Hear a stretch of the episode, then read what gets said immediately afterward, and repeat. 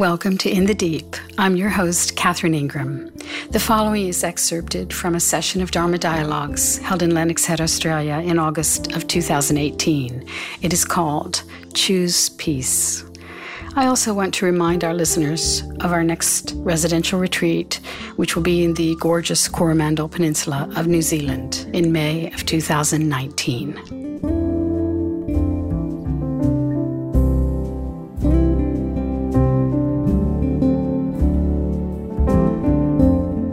Of the uh, tricks in not living within the roar of your head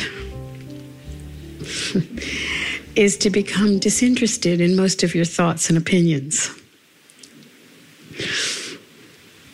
And it doesn't take a lot of discernment to figure out that that would be actually a rational thing to do.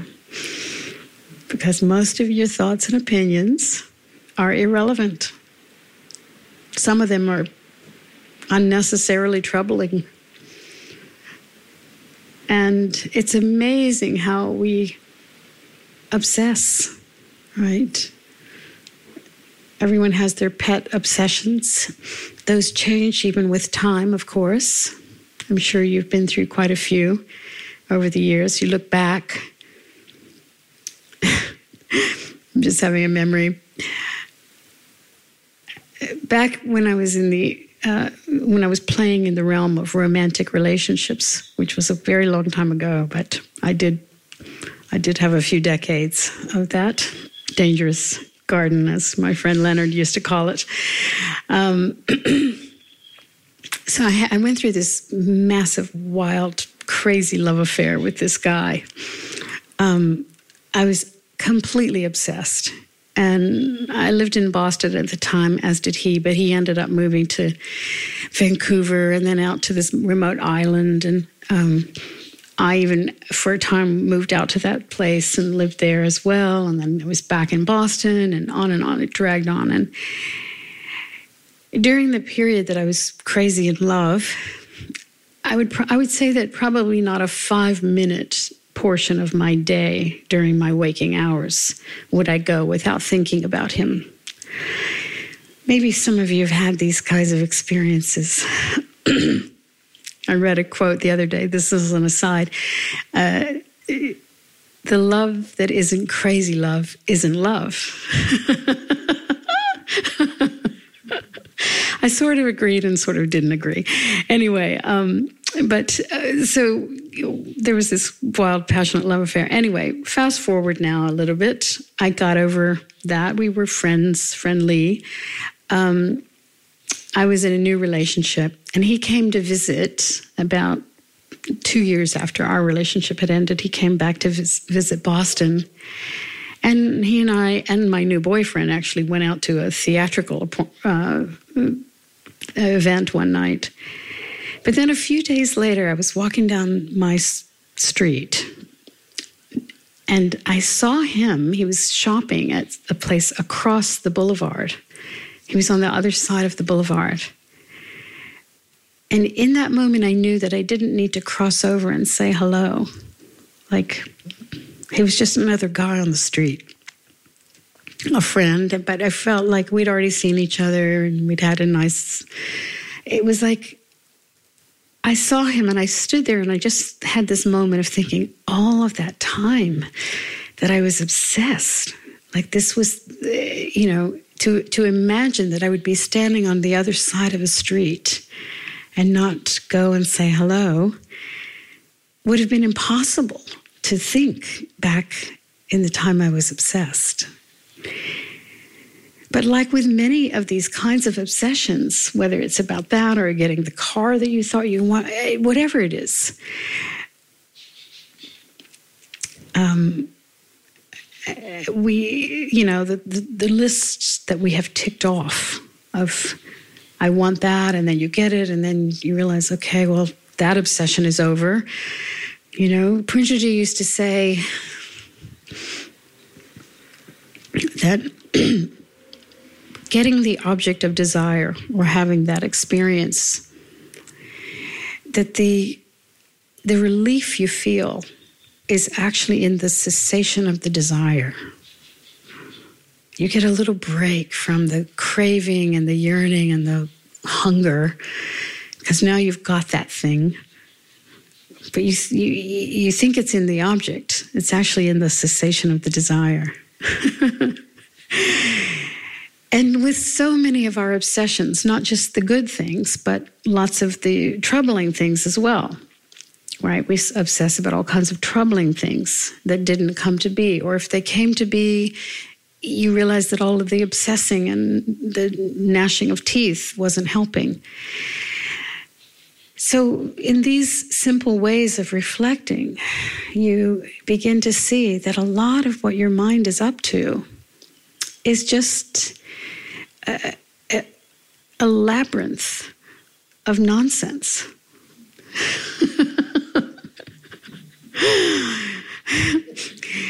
and even though it continues, the nonsense conditioning continues, there is this facility to be disinterested.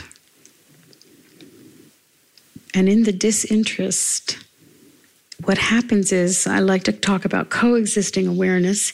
What happens is uh, an immersion in your actual lived life in the moment in your senses and in your feelings and in you know the smell of the jasmine and so on you that becomes predominant so it's it's it's like a, a shape shift whereby when you're living in obsession you don't notice you're, not you're not living in your senses and clear mind.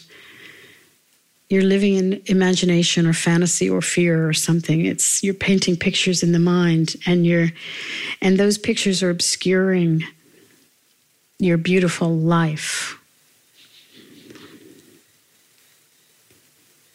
even though beautiful life peeks through you know you have a moment of like tasting something delicious and then you go back to the obsession. Or but it's a shapeshift whereby you're mostly in your beautiful life, and the background noise occasionally comes to the foreground, it takes over. Some particularly troubling things, some particular de- desire, whatever. But for the most part, you are disinterested. Now, this goes against, as you all know, that I speak about this quite a lot. This goes against the thrust of the culture because the culture is on the Western culture, and it's actually becoming the world culture. Is their program is the homage to the self, right? It's this gigantic fixation on the presentation of the self and that comes with a lot of self referencing. So it kicks up the very th- kinds of thoughts that I'm saying you could become disinterested in if you'd like some peace. It's just the complete opposite. And it's why so many people who are engaged in those programs are depressed and anxious and feel that their life isn't going anywhere and someone recently was talking to me about, they were saying that I should get on Instagram. someone who doesn't know me well. and she's a young, she was, she was trying to be helpful, trying to kind of um, consult with me on a free consult about, um, you know, um, promotion and things like that. I didn't ask for this, but one of my girlfriends suggested to her that she talk to me. And so she's telling me all these different things that I could be doing. Um, and I just finally said to her, Well, the problem is, I don't want to ever do any of those things, not even one on the list. I don't want to take a single photograph of anything. and um, um, and then I explained to her something that she, even though she's in this, she's in the business of being a social media consultant, but I explained something to her that she apparently hadn't thought of, and I could see that it really was a moment for her. But what I said was, I don't want to interrupt the moment I am having for some other moment in the future. I don't, there's nothing I want to collect for some other moment. I want only to be in the moment I'm in. And also, I said to her, I don't want to have my mind be used in any kind of acquisition. I don't want to be in a program of acquiring something. Not only do I want to not interrupt my attention for living in the now in which I'm living and in my own senses and in my own delight, but I don't want to ever have to employ my mind for anything else. So it's all those kinds of things that our culture is just racing forward in this other way of life. And it's ubiquitous now in the world, it's just expected. But what if you challenged all of that? Yeah, as we, as we were just sitting here in silence, I was reflecting on a conversation I had with a woman friend last night. She came over for dinner, and I made a very slow meal. She watched me roll all these spring rolls, and it was very delightful, very, very slow meal. But during this conversation, we both were reflecting, remembering our own childhoods, and we both uh, grew up in what would be considered privileged homes. Not only privileged in the world, very privileged in world by world standards, but even privileged within our privileged countries. And yet, our homes, when I think about it, and when she was thinking about hers, they were pretty simple. Like we didn't have a lot of things, not not a ton of objects around.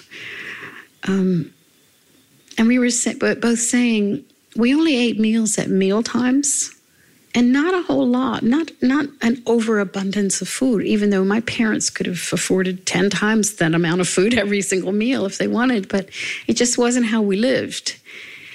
It, there was no de- sense of deprivation about it. It just there was just it was all just simpler. The phone rarely rang. If it rang it would be a local call. Um, we watched TV about two hours a night. There were very few channels. It was very, very low technology, let's say, very, very low. I had a transistor radio, I remember that I treasured, and it didn't pick up many good stations, but I would listen to it. Um, but mostly you read books, you played outside. Somehow we managed, you know, we, it felt like a really rich, really rich life, like you were speaking about looking at the woods in your homeland and so on. And one of the things I have loved about my life here is that I'm choosing that way of life a lot more. Somehow, this circumstance lends itself more to being more unplugged, to being slower, right? To letting the rhythms of nature be your rhythm instead of the rhythms of the crazy world, right? Which is burning itself up. So, here in this moment, these moments together, see if you can just notice how irrelevant most of the thoughts that are flying by. They go by, by the way, they don't land, they just fly by. And let your awareness come predominantly into the sensory experience that you're having the visuals, the sounds, the smells.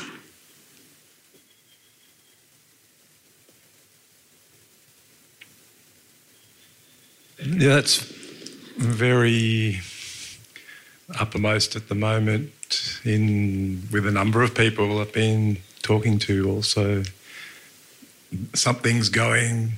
Can I give everything up for that for peace and just noticing? It seems sort of empty in contrast to all the trouble and yeah. you know like um, and yet I love that peace and the textures and the sounds and the birds and the peace. It's beautiful. Um, hmm. I could stop there actually. It's well, uh, what is is that just a statement, or are you asking any kind of question? Uh, I suppose I'm just noticing where it's like you were speaking a choice there to value that over so-called valuable objects yeah. of uh, accumulating or as you, you were speaking yes yes. It's very important to value it to value peace. And if you start to notice something is stealing your peace right? Some kind of obsession or some kind of circumstance or whatever, then have a really good look at it and see if there's a way to extricate your attention or your actual physical presence. Mm. Now, sometimes people are in circumstances that are inherently difficult. Um, and that are not so easy to to get out of without perhaps causing a lot of trouble for others, you know. And some people are in prison, actually, you know. One of my really old and close friends went to prison for growing marijuana a long time ago. He had to go to prison for growing marijuana. And he had to find peace in prison, and it was hard. Mm. It was hard. One of the things he told me that I, you, you kind of don't think about so much, in addition to all the other horrors of prison that you hear about, he said it's never quiet. He said 24 7, it's people are screaming and there's noise and shouting and all, you know, just it's really noisy. I had never thought about that component of prison. So, but what's amazing in his case is that he just got into meditation practice and yoga and breathing practices that he already knew, and and uh, he now refers it to his time at the monastery. but that takes a certain kind of wherewithal, a certain strong kind of character to to turn the prison into the monastery. Um, but anyway, people are in all kinds of circumstances that are difficult. For most of us, though, we're just imagining most of our difficulties. you know, we we live in we're so lucky, and we could, if we just moved our attention in such a way, really notice that and notice that I can have a really peaceful run here.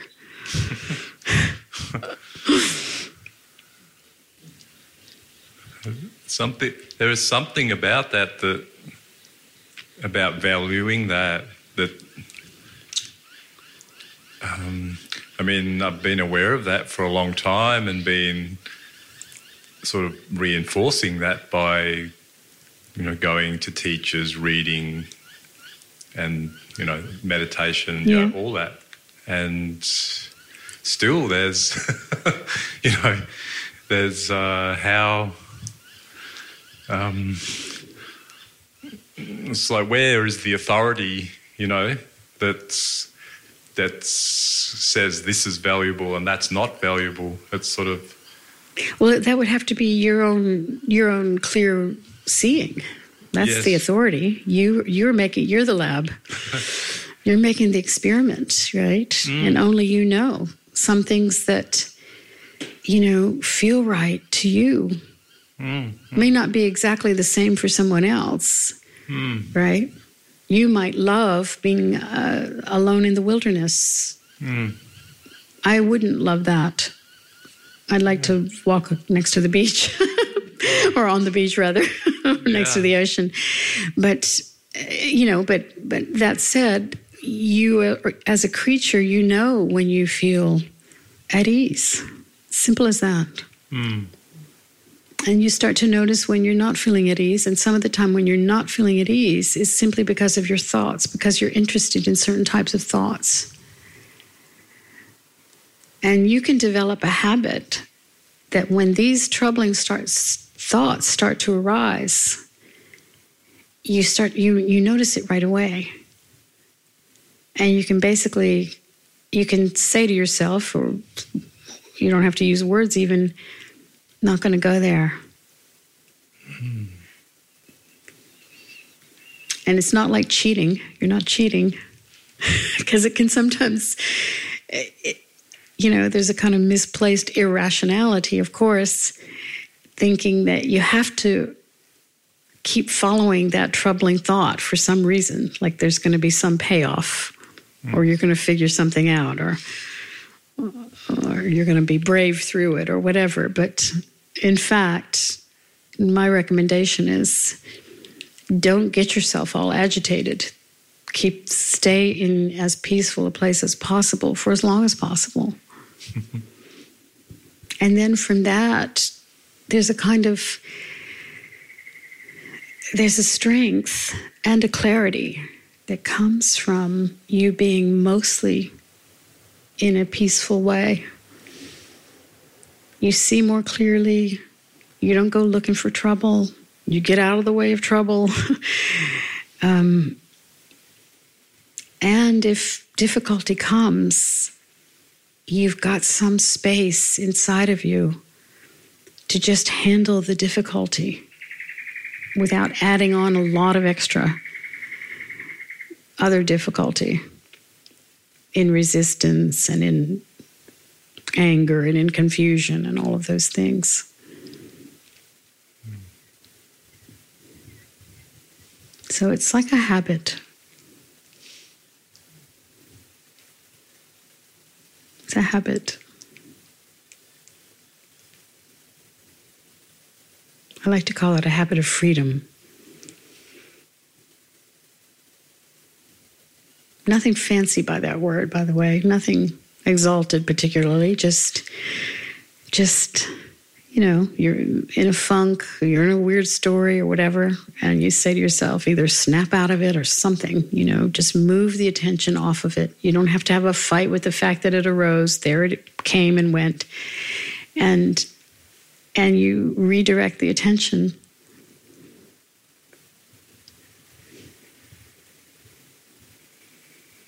So, my life circumstances have changed quite considerably. So, in my like most of my twenties, I had a lot of time to meditate and yoga, and you know what you speak about this, you know, choosing this peace was very evident for me. Yeah.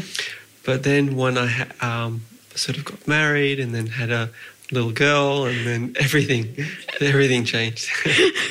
Moving up here, new jobs, my wife starting a new job, you know, buying land, building. It's, says like it's just totally my whole life has changed. Yeah. And so this this choice of freedom that you talk about, I know it inherently, but however, at the moment it seems like my life is so busy, I'm so much engaged with whatever I'm doing that I don't have that that same sort of level of peace and experience just because I'm just constantly on the go. Yeah. And so it's like if, it, if, it's not for my, you know, my, clients, it's for my wife, it's for my child, it's you know my own survival needs are you know sort of often sort of neglected sometimes. Sure. Yeah. And I've, I've you know find it more difficult or um, how should I say it? It's it's it's less evidence. This this vast ocean of peace that's always available, you know. And so it's like I'm finding it sort of difficult at times to shake the the, the obsessions. Yeah. yeah. it's very hard when you're when one is in a really busy phase of life. Uh, it can be very hard to uh, as you say, shake the obsessions um, because one is tired. When you're tired, there's less there's less clarity of mind available to redirect the attention, even you know. So I would say, on a very practical level, uh, it sounds like you need to put more, more rest into your schedule, more downtime, however you can do that. And I, I, hear you. I hear it's not easy, and that there aren't there aren't a lot of options for it. But um, there might be circumstances that you um, could adjust, which will mean giving something up. Um, not the wife or the child, of course, but some some other extracurricular that is in there somewhere that um, you could because you really kind of have to make a priority of having some time for yourself so that you start to fill your own well rather than it just be constantly drained. Um, and to really see it as that you're actually doing that for the greater good of your family and for your own clarity going forward in your work and in building and in everything. So, um, I'd say that that's the first order of business is finding some quiet time. And it might be, it might be, it doesn't have to be some huge grand thing like going away for a weekend retreat or anything like that. It could be just an hour of the day is yours, where you're unplugged, where you're either in nature or whatever it is you love that that fills your heart and, and recharges your batteries. Because the rest of what you're describing, it sounds like it's all about love. It's about, you know, you, you love your family. You want to have a, a, good life for them. You want to have a, a lovely home. All of that can have peace in it. You know, you're basically dedicating your life force for this greater good of the people you care the most about on, on earth. And that's beautiful. And what a privilege to be able to do that, right? Many, many, many fathers have done that, you know. Um, so I would say just at, put yourself on the list of people you're taking care of and and really be very very give it high priority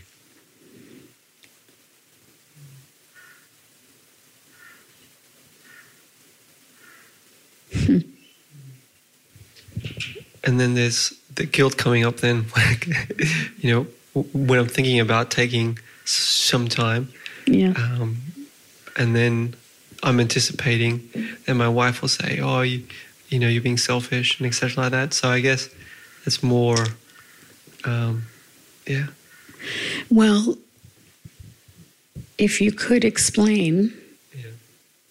that you're doing it for everyone um, and that you don't want to hit burnout, right?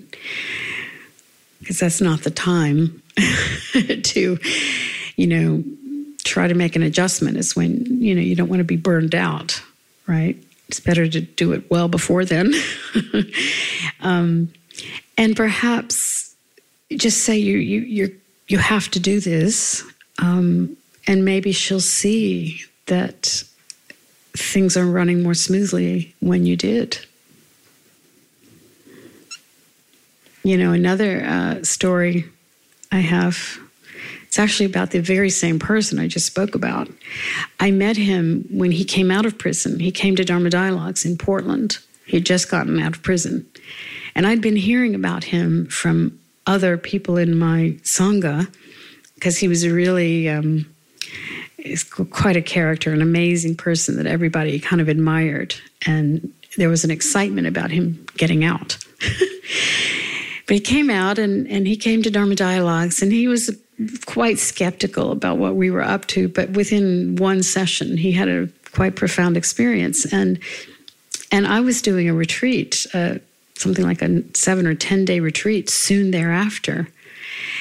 And he announced to his wife that he was going to be going. Here he's just gotten out of prison, and she's been holding down the fort with two little kids, and now he's going off on a 10 day retreat. So you can imagine what her response was to that. but off he went. He went anyway. And however however he was when he came home, she was like my biggest fan, actually. she said, please have another retreat soon. And she invited me to dinner, and I became the godmother to their children. Very long story. They became my very, very close friends in Portland. Uh, this is going back a really long time ago. Anyway, uh, you know, his his wife would just jokingly say, "When is the next retreat?" you know, we got to get him to the next retreat because she saw they saw, you know?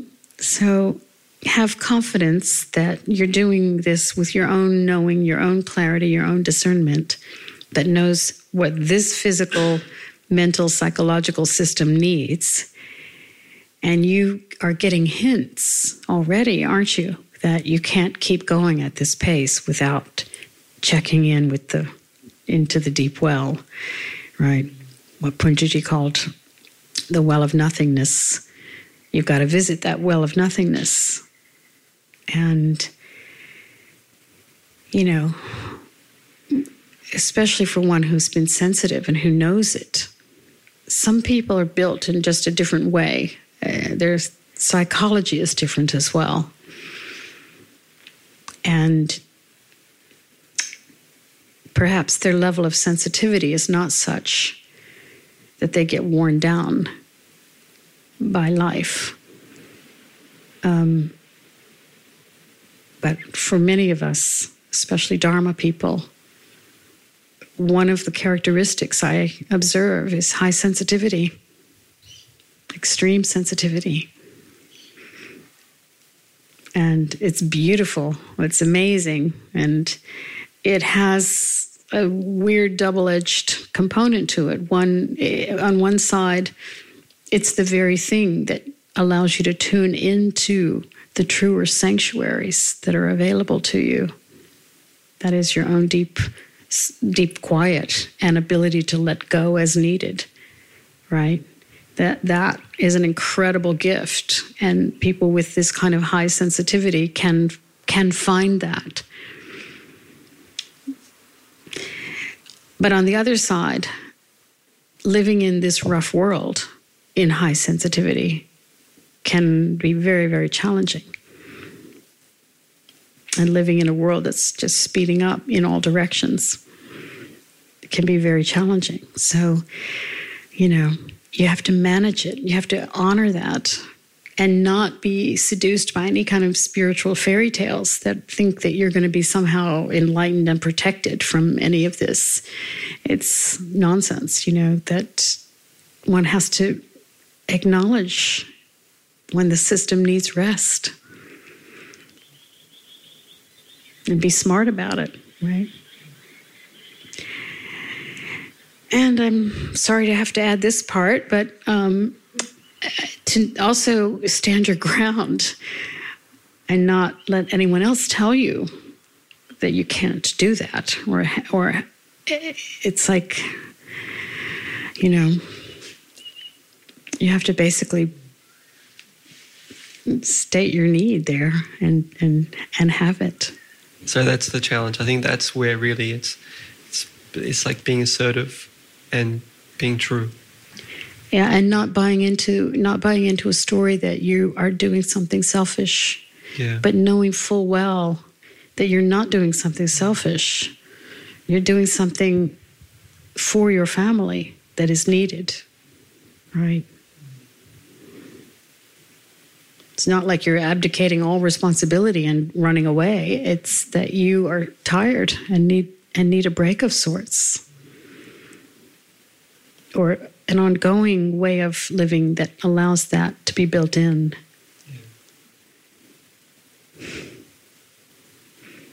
Yeah. Thank you. You're welcome.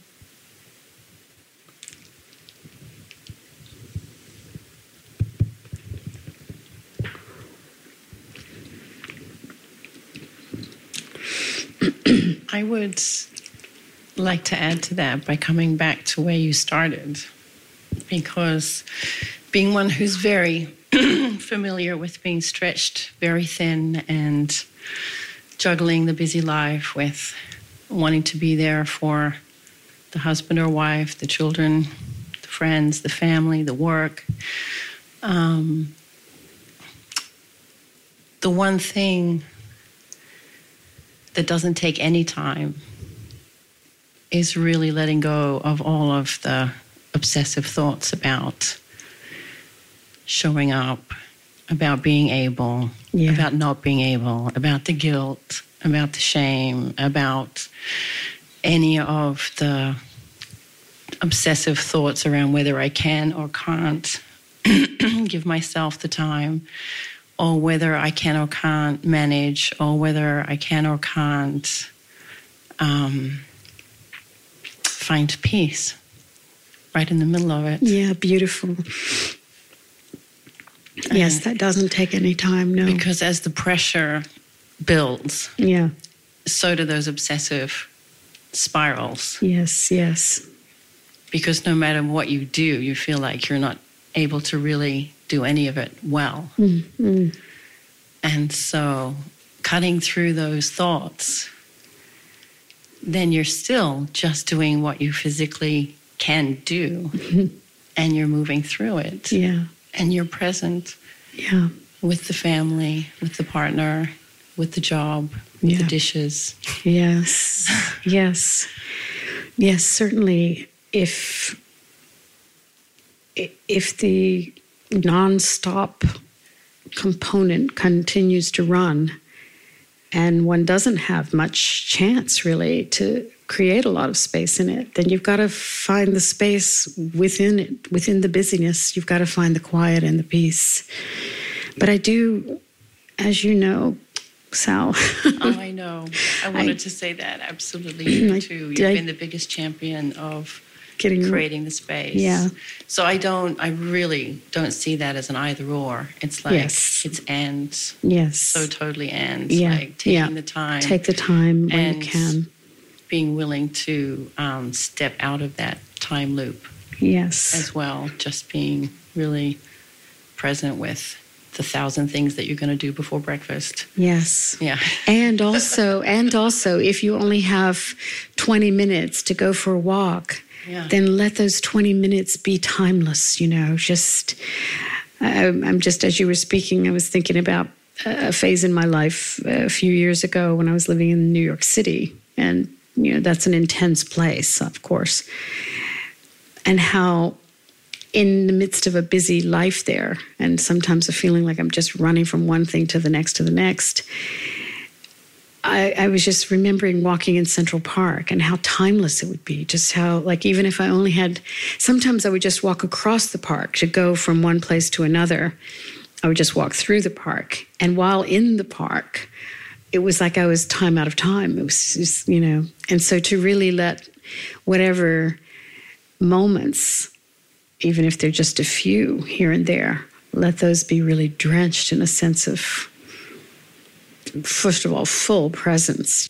Because I do think a lot of what drives people to stay busy and to keep filling up whatever little tiny bits of space they have is uh, a, a misguided sense that that's what life should be, that that's real full life, that this is rich life, that this is happening, you know. Uh, and and I just see it the other way around, you know, that it's in this it's in the slowing down and the in the you know, the relaxed having a slow meal with a friend, very memorable, very rich, very rich life, you know. Um, going for a walk. I mean, all those kinds of ways of living slow, where it feels like this is the luxury, you know. But even people who could who could have that, who are in have means to have that, that's often not how they live. Mostly not. You know, it's just amazing to watch. As one who is bewildered by that, by that, choosing that. I mean, I get it for people who don't have the luxury to just kick back and not race from one thing to the other. Many, many people have to live that way. They have jobs, they have children, they have obligations. They do have to cook the meal and get the food and do all those things. They have to, they're on the go. And I get that. Um, but even for people who don't have that demand, yeah, there's there's this way in which people just fill up the space minute by minute. Yeah, it's so nice to be here, mm. actually. You know, just even sitting in silence. Yeah. Like a long, deep breath. Oh, mm. Yeah. Um, it's interesting hearing you talk, oh, as always, but you know, I've done a lot of, I've, I since I've been sitting here, I've, I've, slowed down a lot and I've let go of a lot. And Have I realise how much that has seeped into my choices, and that's wonderful. But I still feel it's not enough. Mm. Like just sitting here, I have this feeling of um, like to really be in the senses, to not be engaged with yeah. this kind of busyness or the thoughts. It's, I almost feel like I'd need to completely unplug and completely withdraw. You know, it's like it's it's not enough just to manage that part of myself. I feel like I'm still, you know, it's like a compromise not doing it as much, but still doing it, you know? And mm. as you're talking, I've got this feeling of like, God, I just love to. It's, it's so, it's such a deep kind of thirst. It's almost like, oh, I really just need to completely pull away, you know, in order to satiate that thirst. Mm. And then I have this fear of that the well of nothingness. like I'd pull back and just there. drop right down the well, and that'd be the end of me. You know, like I just wouldn't come back out again. Like if I wasn't busy with connecting with my friends or thinking, what am I doing in the world, or my guilt trips, whatever, that I might just disappear down this. But if if well. if you were, let's say, pulled back, and you loved the feeling of it what would be then the problem? Because if you didn't love the feeling, but you could always jump back into the fray, you know. Yeah, I guess it's just it feels scary. It just feels and even maybe if you could just talk about the well of nothing. I mean, when you call it the well of nothingness, it sort of sounds, sounds bleak, sounds, doesn't it? It sounds a bit Lord of the Rings. You know?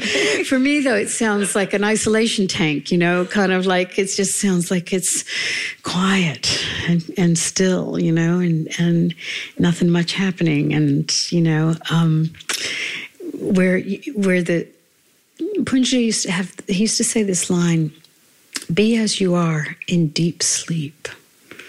Like imagine how you are in deep sleep. Well, you don't really know because you're not this you're in deep sleep, right? But there's something very still about the situation that presumably you might have a few minutes of every night. That there's some part every night that goes into total stillness. The whole system is on shutdown, right? And imagine how just some of that now and again in the waking hours, how that would be, where you're just, it's just pure beingness with nothing else. None of the other programs are operating, right? So it, it doesn't have to be an all or nothing. You know, you don't have to necessarily to completely extract yourself from the world and from all engagements and interests. But as you're experiencing uh, the the ease and the delight that is coming with just some, you know, disengagement from the the busyness, you'll find your own balance through that through that attraction and through that knowing. And if it goes into too much stillness, you'll know that too your system will say, no, this is, I need to move, I need to do something, I want to create something or whatever, you know, it'll, it'll automatically re-engage itself because your, your own sensitivity is, is tracking it. I'm aware of the effort it takes, like how the mind sort of grasps, like in order to keep yourself in the world and with mm. other people. Mm-hmm. And there's this, con- I realize in my mind, there's this continual thing. In order for me to exist in that world, I, I need to keep thinking about it or being, you know, in touch with it, whether it's my relationships or my friends or my work. There's this sort of little cycle. And I feel like, oh, if I just stop and Yeah. drop, then I've got to start it all up again, you know, I've got to get back in, you know. So it's this kind of how to, Like you'll, f- you feel that they will mo- move on and that you won't be part of the.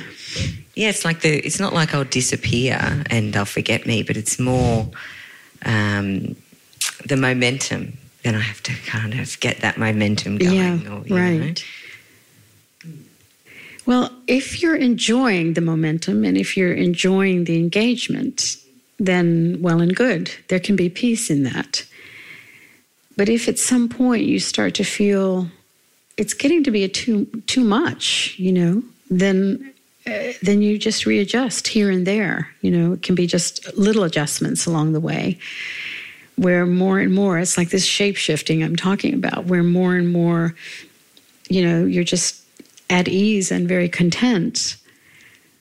And these other activities become more like garnish on the, you know, on the the, the meal rather than the main meal.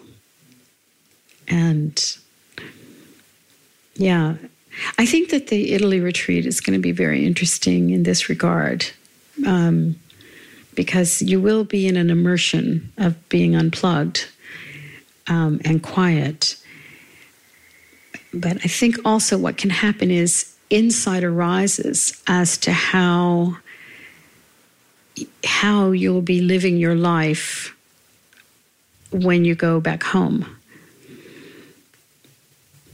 It may not be that you think to yourself, "Oh, I'm just going to live in retreat from now on," but it may be that some some kind of knowing occurs to you as to how to integrate this in a easy and uh, clear way.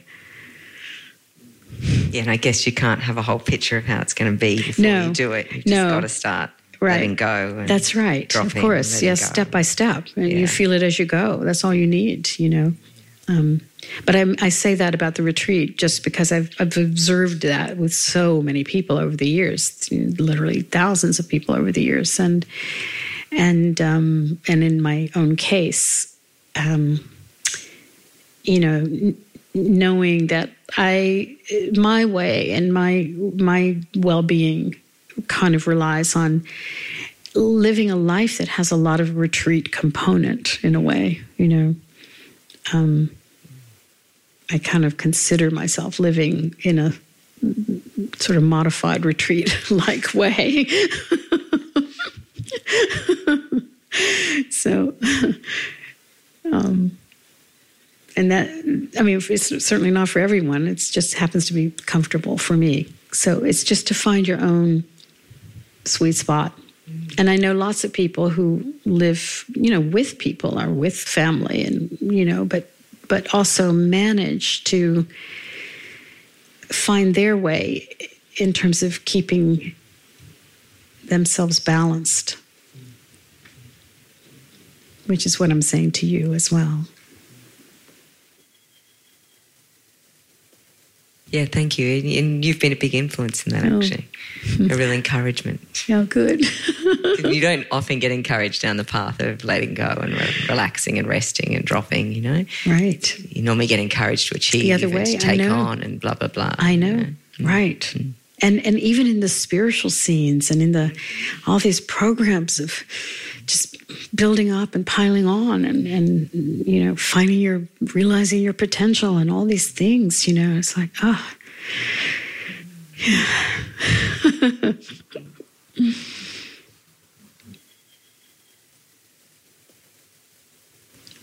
Um, I feel like there's going to be a number of people hate me when I say, share this, but I, I've had the capacity in the last year, as you know, um, to have a lot of time.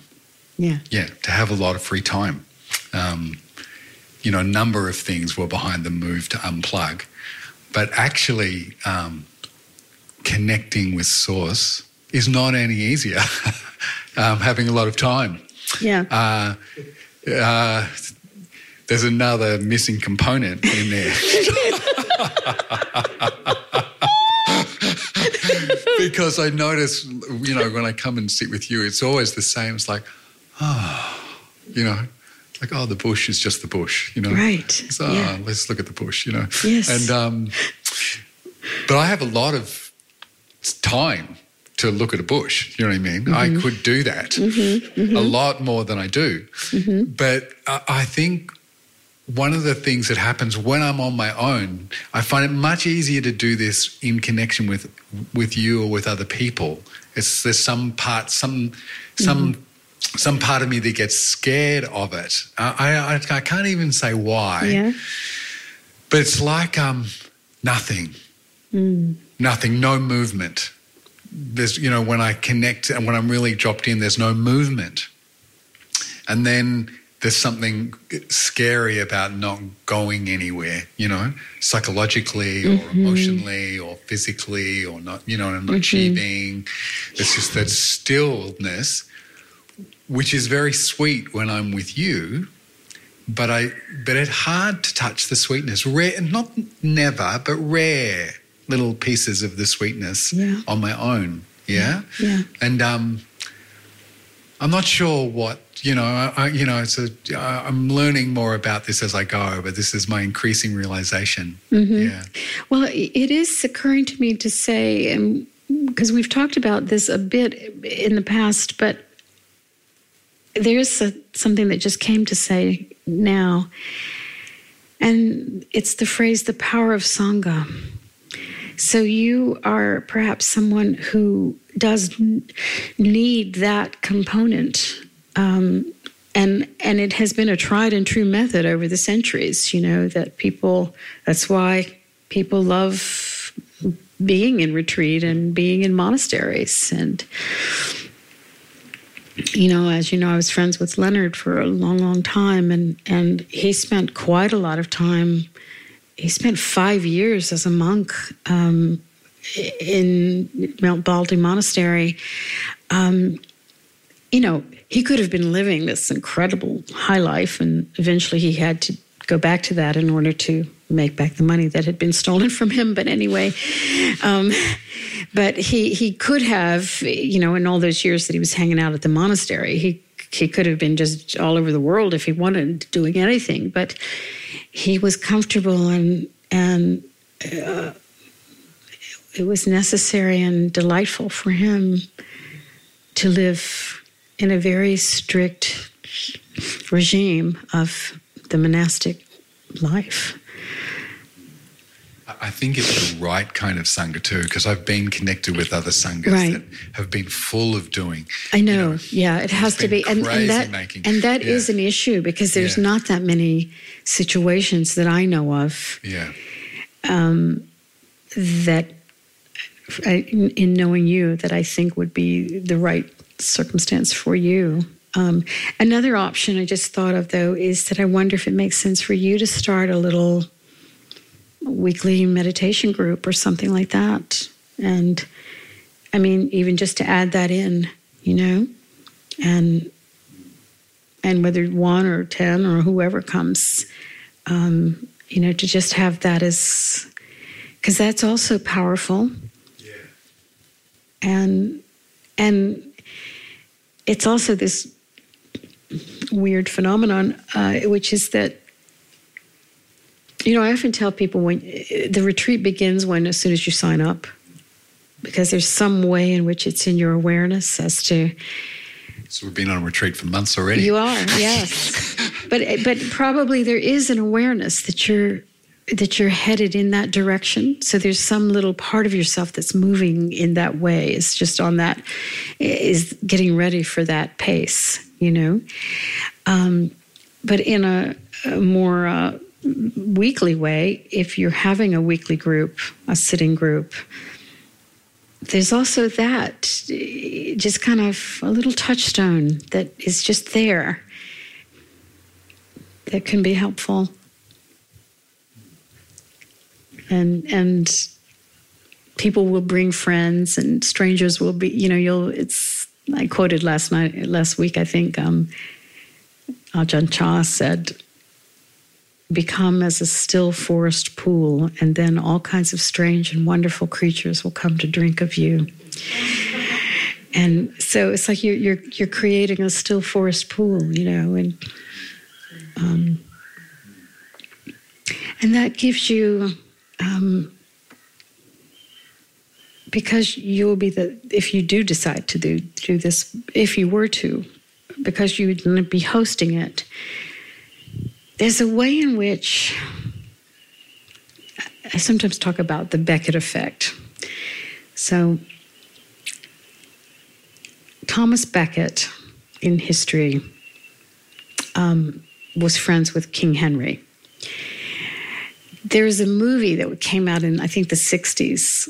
Um, Richard Burton starred as Becket. It was called Becket, and Peter O'Toole was the king.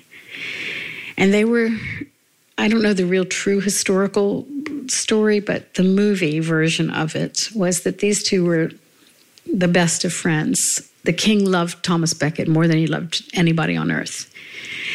And they were kind of carousing around the, you know, the kingdom. It's nice having the king as your buddy. And, um, and, you know, they would be whoring and drinking and just and talking about everything. Thomas Becket was very brilliant. So when the Archbishop of Canterbury died, the king wanted Becket to become the Archbishop. Becket said, This is madness. You know, I, no, please don't do this to me. And the king insisted made him do it.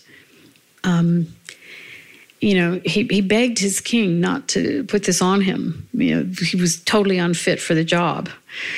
Um, but at least in the movie version, the day that he put on the robes, he then answered to a higher power. And he could no longer, he, it, it ended up splitting him from his king because their their motivations were going in different directions. And he he had to honor the position that he was now in. So putting on those robes is why I call it the Becket effect, is that even just being, you know, hosting a, a, gathering like that, there's a way in which it calls upon your own attention to live in a certain way. Because it'll be a little uncomfortable if you're not, right? It's sort of like it, it, it bumps up the level of your consciousness about it. Um, and it's one of the it's one of the great gifts of ever taking that kind of seat, which, as you know, as a therapist as well, it kind of it's a way in which you have to stay a bit on track more than you might if you were just left to your own devices. Um, so it's one, it is one of the gifts of it. I sometimes liken it to the role of a parent. You know, how parents, a good parent, can't let their crazy out too much, right? and therefore can't indulge it.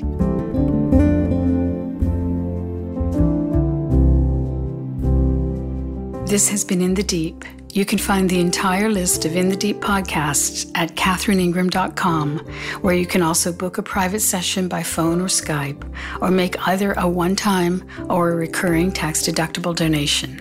Assuming you like these podcasts, we would also appreciate a review wherever you're getting yours. Till next time.